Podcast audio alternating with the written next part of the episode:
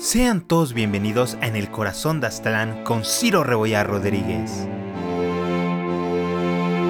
Episodio 1 por 27 Entre hombres y dioses. Hola nuevamente a todos, espero que estén muy bien. Como cada semana les agradezco su apoyo al podcast. Realmente aprecio toda la retroalimentación y comentarios de aliento que recibo de ustedes. Además, quiero enviarle un enorme saludo a Arturo Alberto y a sus amigos, Jaime, Ángel Yair y Ángel Rendón. Finalmente, los invito a todos a seguirme en mis redes sociales y a que compartan la serie, realmente me ayuda muchísimo. Y sin más preámbulos, comenzamos.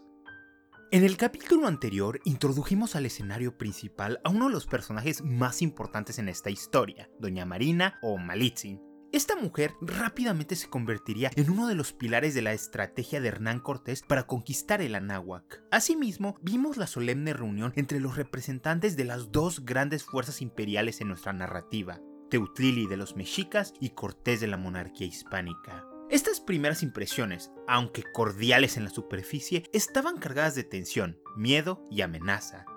En esta ocasión es momento de volver a Tenochtitlán y ver cómo el gran Moctezuma reaccionará ante estos extraordinarios acontecimientos.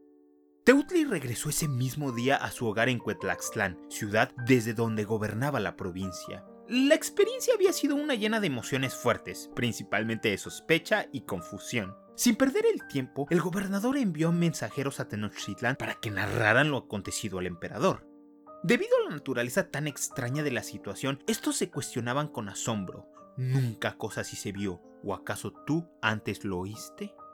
Naturalmente, el mensaje no fue transportado siguiendo el sistema de correspondencia normal, en el que distintas personas llevaban por relevos la información, sino que la misma gente que estuvo presente en la reunión con los forasteros hablaría directamente con el Tlatoani. El asunto era demasiado importante como para arriesgarse a malos entendidos.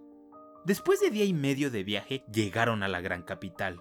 La urgencia era tal que fueron directamente al palacio del emperador, aun cuando ya había caído la noche.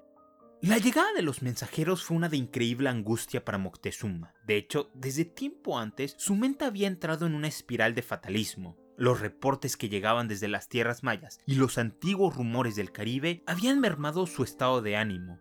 Sufría de insomnio y falta de apetito. Preocupantemente, Etlatoni había comenzado a aislarse aún más del mundo y difícilmente hablaba con otras personas, prefiriendo concentrarse en profundas, aunque derrotistas, meditaciones. Su porte era el de un hombre abatido y desanimado, presa de un nihilismo puro y suspiros melancólicos. Sus reflexiones personales eran oídas con preocupación. Constantemente se preguntaba en voz alta, ¿qué pasará con nosotros? ¿Quién de veras quedará en pie? En aquellos momentos no era raro verlo llorar, siendo que el llanto no era una acción tabú para los hombres mexicas. De acuerdo con algunas crónicas, se lamentaba, vulnerado de muerte está mi corazón, cual si estuviera sumergido en Chile, muchos angustia, mucho arde. En medio de la noche, sus siervos le avisaron que los mensajeros estaban afuera, listos para verle. Moctezuma se mostraba inseguro de recibirlos, como si siquiera escucharlos fuera a materializar los peores presagios que acechaban su corazón. Tras un tiempo de duda, exclamó a sus siervos, Aquí no los quiero oír, los oiré allá en la casa de la serpiente, que allá se vayan. Una vez en la casa de la serpiente, que era un área de su zoológico, recibió a los enviados de Teutlili, pero no sin antes sacrificar a dos cautivos y rociar a los mensajeros con su sangre. Hecho esto, aquellos hombres comenzaron su relato. Voy a parafrasear. Estos forasteros vienen completamente vestidos para la guerra. Hierro visten en sus pechos, hierro ponen en sus cascos. De hierro son sus sables, escudos y lanzas. Vienen montados sobre venados, tan altos que llegarían al techo. Sus caras son pálidas como si fueran de cal, y sus cabellos son rubios, Varios de ellos tienen barbas, rojizas o claras, al igual que sus bigotes. Sus alimentos son como los de humanos, aunque algo descoloridos y dulces como la miel. Esto resultaba preocupante para Moctezuma. Sin embargo, lo que lo desmoralizó completamente fue el relato sobre los cañones. Parafraseo. Tienen artefactos que escupen de sus entrañas bolas como de piedra, envueltas en llamas y chispas. El hedor del humo es como lodo podrido. La fuerza del impacto resquebraja montañas y destroza los árboles hasta que no quedan más que astillas. El rugido que produce aturde los oídos como si estuvieras a punto de desmayarte. Moctezuma permaneció desolado ante esta narración, y el hecho de que estos extranjeros hayan preguntado sobre su apariencia lo ponía aún más al límite. ¿Acaso pensaban venir a Tenochtitlán? Con este reporte, frente a Moctezuma se abrieron cuatro posibilidades sobre la identidad de estos extranjeros. Cada una tenía sus consecuencias y sus partidarios. Vayamos una por una. La primera posibilidad es que fueran humanos, más precisamente un nuevo grupo de invasores no tan diferentes a los chichimecas guiados por el gran rey guerrero Xolotl siglos antes. Sin embargo, a diferencia de aquellos, los barbudos provenían de tierras más allá del mar. En ese tenor, la finalidad de estos castellanos podría ser la de conquistar y saquear. Esta teoría estaba principalmente apoyada por el hermano menor del propio Moctezuma, Huitláhuac, y por los mensajeros de Lili. Estos últimos en particular habían tenido contacto directo con los castellanos, habían visto cómo comían, cómo actuaban, cómo hablaban, y eran de la opinión que los forasteros tan solo eran un nuevo, poderoso y cruel enemigo. Los mayas compartían esta interpretación, y como vimos anteriormente, no tenían tantos tapujos en lanzarse contra ellos. De hecho, la conquista de los pueblos mayas será un proceso mucho más largo y violento, que terminó hasta 1697. Pero bueno, la segunda posibilidad era parecida a la primera, solo que cambiaba en la misión de los forasteros. Es decir, eran humanos, pero solo venían como los representantes de un poderoso y lejano soberano para predicar el Evangelio, explorar y establecer comercio pacífico. Nadie apoyaba esta moción. Bueno, tal vez solo los aliados de Velázquez que se habían sumado al viaje en su propia mente. La tercera posibilidad era una fuertemente apoyada por los totonacas. Básicamente, ellos veían a los castellanos como entes sobrenaturales, quizás deidades provenientes de algún nuevo plano existencial. Crucialmente, los veían como nuevos seres, diferentes a los dioses de las mitologías tradicionales mesoamericanas. Ahora, muchos de ustedes se preguntarán, ¿por qué creían esto? La respuesta es algo compleja, así que presten mucha atención. Para los nativos de la náhuac, los dioses o teules no eran necesariamente seres bondadosos. Es decir, actuar de manera cruel, arbitraria, visceral o egoísta no era necesariamente un símbolo de falsedad. El mundo y la naturaleza muchas veces se comportaba así. Los castellanos se habían mostrado beligerantes e implacables con los mayas chontales, y es casi seguro que esto llegara a los oídos de los totonacas. Pero siguiendo la lógica de hace un instante, esto no estaba fuera de carácter para los teules. Otra cosa muy importante es que no eran considerados seres todopoderosos. O sea, hay muchas historias de deidades mesoamericanas fracasando en sus metas. Una leyenda popular era el fiasco de Quetzalcoatl en proteger la gran capital del imperio tolteca. Dicho esto, existe un gran debate acerca de cómo debemos entender este concepto de dioses. En el capítulo de la religión mexica les expliqué que había dos interpretaciones. Una, los dioses son entes antropomórficos, básicamente seres superpoderosos con personalidades y relaciones propias. O dos, los dioses son energías, fuerzas sagradas que se mueven a través del universo y se manifiestan en diferentes formas, como la lluvia, el fuego, los terremotos, el viento o inclusive humanos. Ahora bien, ¿este debate suena demasiado psicodélico y confuso? Definitivamente. Pero sí es importante. Mi opinión es que ambas definiciones son algo correctas y que diferentes grupos, dependiendo su estrato social y otros factores, preferían una o la otra. La cuarta y última posibilidad es una que estaba fuertemente defendida por el propio Moctezuma. Esta consistía en que los castellanos eran antiguos gobernantes perdidos que habían vuelto a reclamar su trono, o inclusive antiguos dioses. En caso de ser esto último, se abría la pregunta, ¿cuál deidad en específico? Los contendientes eran Huitzilopochtli, Quetzalcoatl o hasta en una de esas, Tezcatlipoca. Moctezuma tenía algunas razones para creer en esta hipótesis. El casco que le traían del soldado castellano se asemejaba muchísimo a un atavío utilizado por Huitzilopochtli. Además, el estandarte personal de Cortés era azul, uno de los colores asociados a esta deidad. No obstante, parece ser que en la mente de Moctezuma todas las evidencias apuntaban al retorno de Quetzalcoatl. La relación de los mexicas con la serpiente emplumada era algo complicada. Desde años antes, El emperador, en sus constantes estudios religiosos, se preguntaba si acaso habían tomado la decisión correcta sus antepasados en favorecer tanto a Huitzilopochtli. Como recordarán, los reformadores religiosos Itzcoatl y Tlacaelel habían elevado a Huitzilopochtli como el dios patrono de su civilización, desplazando a todos los demás, incluyendo a la serpiente emplumada. Asimismo, estaba el asunto de que los mexicas se consideraban los herederos de los toltecas. Esto es importante porque Quetzalcoatl era una figura también semi-humana. De acuerdo con una antigua leyenda, Quetzalcoatl era el poderoso gobernante de Tolán. Sin embargo, su rival Tezcatlipoca lo embriagó con pulque, diciéndole que era medicina. La ebriedad estaba súper prohibida, así que fue exiliado. Tras abandonar Tolán, Quetzalcoatl viajó por todo el Anáhuac, terminando su peregrinación en la ciudad de Coatzacoalcos, actual Veracruz. De acuerdo con la tradición, el antiguo gobernante surbió en una balsa hecha de serpientes y navegó hasta perderse en el horizonte o autoincinerarse. Pero, antes de desaparecer, prometió que algún día volvería. El año en que según nació esta figura mitológica fue el primero caña, y desapareció también en el primero caña. Los años se repetían en el calendario mexica. Ahora, lo que realmente le voló la mente a Moctezuma es que el año en que arribaron los castellanos, 1519, también era el primero caña.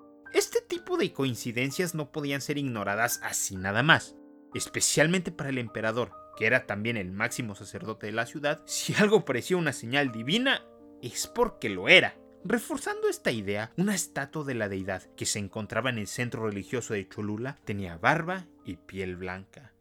Ojo, no debemos caer en la trampa de creer que Moctezuma era un ingenuo o un ignorante supersticioso. La vida de los humanos en la antigüedad a lo largo del mundo giraba en torno a la religión, cualquiera que fuera. Por ejemplo, los romanos abandonaron el proyecto de repoblar la antigua ciudad de Cartago pues creían que su suelo estaba maldito.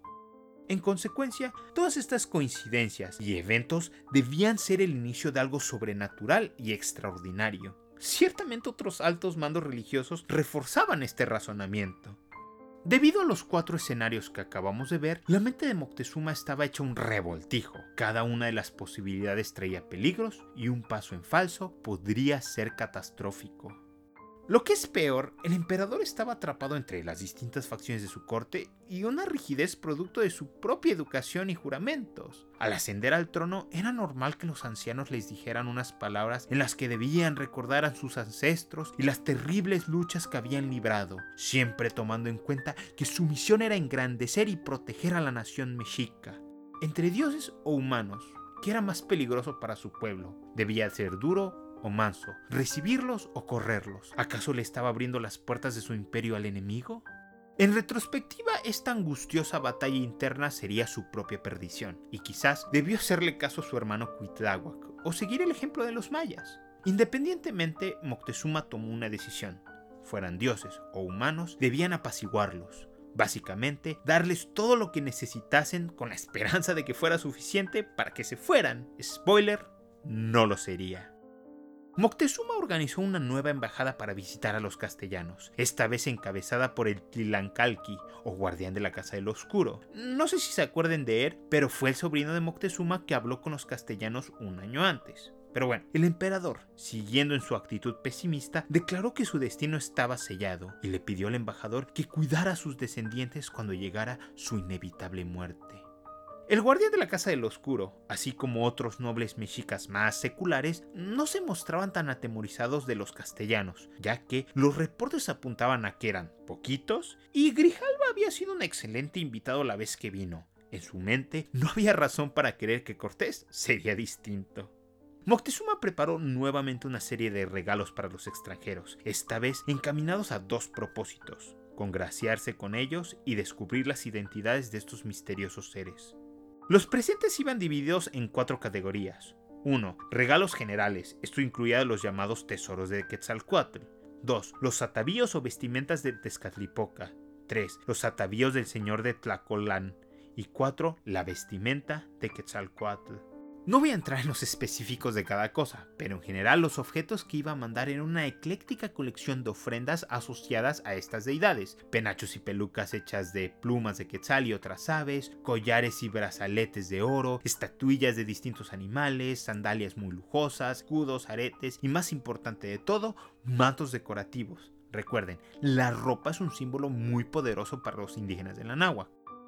Todo esto le fue entregado al Tilancalqui con la orden de que los llevara ante Hernán Cortés y le dijera: Nos envía acá tu lugarteniente Moctezuma, he aquí lo que te da en agasajo al llegar a tu morada de México. Cabe destacar que la palabra lugarteniente no es un símbolo de inferioridad, más bien es una expresión de cortesía, así como cuando nosotros decimos tu servidor. De acuerdo con el historiador y fraile dominico Diego Durán, Moctezuma todavía no había dado el salto definitivo a creer en ellos como dioses y le pidió a su sobrino que confirmara con absoluta certeza si este forastero era Quetzalcoatl.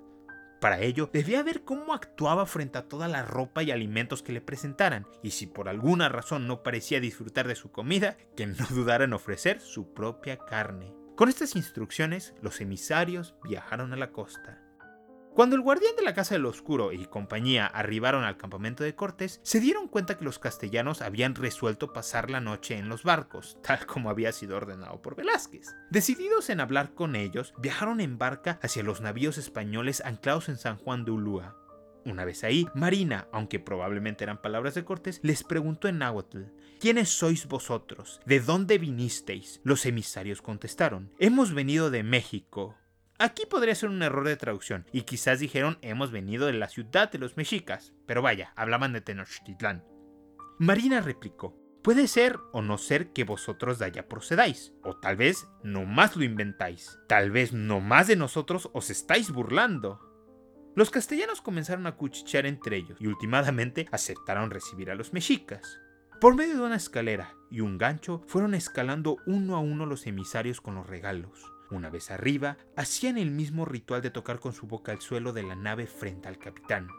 Hernán les daba la bienvenida, pero permanecía sentado en una especie de trono y con sus mejores ropas. Para este punto, Hernán no entendía del todo a los mexicas, pero sí sabía lo importante que era el simbolismo y la teatralidad cuando se entrevistaba con ellos. El embajador procedió a comunicar el mensaje de Moctezuma, nos envía acá tu lugarteniente, etcétera, etcétera. Asimismo, le presentó los regalos. Hernán Cortés, ignorante del significado de aquellos ropajes, permitió que lo vistieran con lo que traían. Inmediatamente le pusieron las máscaras de turquesas, las cuales tenían una pluma de quetzal y orejeras en formas de serpiente que eran como aretes de jade. También pusieron sobre su cabeza una vestimenta que, de acuerdo con uno de los tenientes de Cortés, parecía un dragón con la boca abierta y dientes de oro. Lo enchalecaron con mantos tradicionales y colocaron en su cuello un collar de petate y del cual colgaba un disco de oro. De su cadera engancharon un espejo y encima de su espalda una capa. Le pusieron unas grebas o espinilleras tradicionales huastecas de las cuales colgaban cascabeles de oro. Finalmente, le pusieron en su brazo un escudo bastante elaborado y colocaron las prendas de los demás dioses ante sus pies. De lo siguiente he visto dos versiones de los hechos. En una, uno de los emisarios ofrece a Cortés algo de su sangre en una copa. En esta versión, la actitud de Hernán dio un vuelco de 180 grados y de aquí en adelante se comportaría como un patán. En otras, esta parte no aparece. Independientemente el resultado fue el mismo. Cortés comenzó a actuar mucho más hostil. Abrosita. Díjoles el capitán, ¿caso esta es toda vuestra ofrenda de bienvenida? ¿Aquello con que os llegáis a las personas? Dijeron ellos, es todo. Con eso hemos venido, Señor nuestro. Cierro cita. Hernán Cortés ordenó que todos ellos fueran apresados de sus pies y cuellos con cadenas de hierro.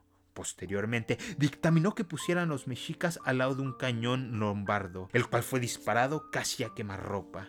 Naturalmente, al estar tan cerca, quedaron aturdidos y desmayados. A continuación, los castellanos levantaron a los emisarios y les dieron de comer y beber vino para que se pudieran restablecer. Una vez conscientes, Hernán Cortés se volvió a dirigir a ellos. Cito.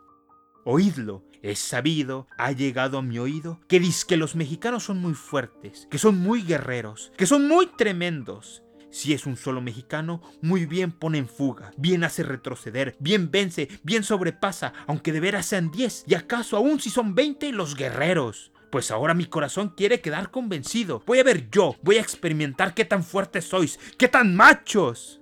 Cierro cita. Luego les entregó unas espadas y escudos diciéndoles que al amanecer lucharían en parejas contra los castellanos. Los mexicas quedaron horrorizados ante este prospecto, no porque fueran cobardes, sino porque las órdenes de Moctezuma no eran esas. Tras unas cuantas palabras de protesta, Cortés les dijo que era imperativo que los viera luchar. No obstante, Hernán tampoco estaba siendo completamente serio ante esto, y no parece ser que tuviera intención alguna de luchar, pues lo dejó ir en sus canoas. Los emisarios primero llegaron ante Teutlili. El gobernador les pidió que descansaran, aunque sea un día antes de continuar su viaje, pero estos se rehusaron. Era demasiado importante que hablaran con el emperador. Tras oír lo que había pasado, el Tlatoani Moctezuma convocó al Consejo Supremo de Tenochtitlán para resolver la situación. El consejo era un órgano consultivo integrado por notables del imperio como el Cihuacuatl y el rey de Texcoco. Sin embargo, antes de dirigirse ante este colectivo, platicó en privado con el rey de Tacuba y con Cacamatzin, el rey de Texcoco. Los detalles de la conversación son algo desconocidos, pero en general el emperador les expresó lo siguiente. Si estos compas son Quetzalcoatl o algún otro dios, debemos evitar a toda costa que lleguen a Tenochtitlán. Pero si son humanos y representantes de algún señor lejano, debemos recibirlos. Esto podrá parecerles raro y contradictorio, pero su razonamiento era que los dioses eran muy peligrosos y tenerlos en la ciudad condenaría a todos los mexicas. Por el contrario, si eran hombres, no había tanto riesgo en recibirlos, así como recibían a cientos de representantes de otros señoríos. Dicho esto, al final del día, puedo decir con confianza que Moctezuma no estaba en el mejor estado mental o emocional.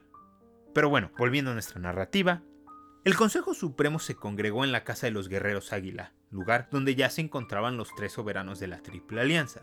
A la trascendental reunión llegaron el Cihuacuatl, básicamente el primer ministro del emperador, los cuatro asesores más importantes de Tlatoani que eran electos junto a él y entre los cuales estaba su hermano Cuitláhuac, y una miscelánea de notables y sacerdotes de la ciudad. En promedio había como 20 personas, agrégale o quítale algunos. El emperador les presentó la información y rápidamente el debate giró en torno a la cuestión de si eran dioses u hombres. Predeciblemente no pudieron formar un consenso y pasaron a la cuestión más práctica de cómo lidiar con ellos. Durante todo este rato, Cuitláhuac había permanecido en silencio y observando. El emperador, me imagino que algo cansado, le preguntó directamente su opinión. Ante esto, Cuitláhuac respondió con una burlona genialidad. Parafraseo. Mi consejo es que no permitas que entre a tu casa alguien que pueda dejarte sin ella. Predeciblemente esto no dejó satisfecho a Moctezuma. El rey de Texcoco saltó inmediatamente con una posición diametralmente opuesta. Es nuestro deber como mexicas recibir a los emisarios de un rey extranjero. Sería un golpe muy bajo contra el llamado rey de España, no dejarlos presentarse. Y eso sería una deshonra para ti como soberano de este reino. Cabe destacar que, como les comenté en el episodio Heridas Abiertas, Kakamatsin era un rey títere impuesto por Moctezuma. Tras analizar la cuestión, la mayoría de los presentes se inclinó por la visión de Cuitláhuac. No debemos recibirlos, y ni por error pueden entrevistarse con el gran Tlatoani. Sin embargo, no estaban preparados para irse al extremo que Cuitláhuac quería, concluyendo que debían evitar su llegada a Tenochtitlán, pero seguir dándoles lo que necesitaran. También recomendaron enviar hechiceros para que utilizaran su magia contra los castellanos en caso de que intentaran avanzar hacia la gran capital.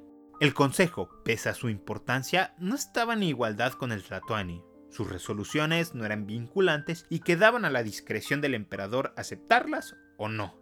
En este caso, Moctezuma decidió hacerles caso y puso en marcha esta estrategia, movilizó a sus magos y envió órdenes a Teutlili para que les brindara a los castellanos todos los víveres que necesitaran, pero que les dejara en claro que era imposible recibirlos en Tenochtitlán o hablar directamente con el emperador. En el siguiente episodio volveremos con Hernán Cortés, mientras navega las peligrosas y emocionantes implicaciones de los rumores de descontento en las entrañas del imperio mexica. Asimismo, veremos cómo el caudillo se embarca en un resbaladizo juego político y del cual no hay vuelta atrás.